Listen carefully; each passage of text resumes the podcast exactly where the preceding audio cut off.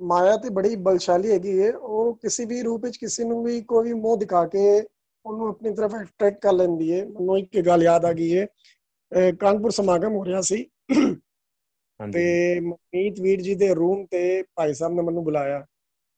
ਤੇ ਕਹਿੰਦੇ ਲਗਾ ਤੇ ਆਪਣੇ ਅੰਦਰ ਮਾਇਆ ਨੂੰ ਬੁਲਾ। ਤੇ ਮੇਰੇ ਅੰਦਰ ਮਾਇਆ ਆ ਗਈ। ਫਿਰ ਉਹਦੇ ਮਾਇਆ ਦੀ ਭਾਈ ਸਾਹਿਬ ਨਾਲ ਘੱਟ ਤੋਂ 10-15 ਮਿੰਟ ਗੱਲ ਹੋਈ। ਤੇ ਮਾਇਆ ਨੇ ਭਾਈ ਸਾਹਿਬ ਮਤਲਬ ਕਿ ਡਰਾਣਾ ਵੀ ਚਾਹਿਆ ਲਾਲਚ ਵੀ ਦੇਣਾ ਚਾਹਿਆ ਔਰ ਹਰ ਚੀਜ਼ ਹਰ ਚੀਜ਼ ਤੋਂ ਉਹਨਾਂ ਨੂੰ ਮਤਲਬ ਕਿ ਆਪਣੀ ਤਰਫ ਖਿੱਚਣਾ ਚਾਹਿਆ।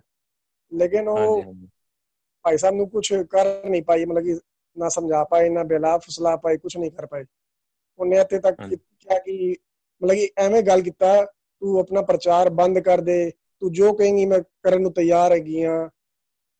ਲੇਕਿਨ ਭਾਈ ਸਾਹਿਬ ਆਪਣੀ ਗੱਲ ਤੇ ਅੜੀ ਕਰੇ ਕਿ ਨਹੀਂ, ਮੈਂ ਗੁਰੂ ਨਾਨਕ ਦਾ ਪ੍ਰਚਾਰ ਕਰਨਾ ਹੀ ਹੈ, ਚਾਹੇ ਮੇਰੇ ਉੱਤੇ ਜਾਏ ਜੋ ਵੀ ਔਕੜ ਆ ਜਾਵੇ। ਹਾਂਜੀ ਹਾਂਜੀ।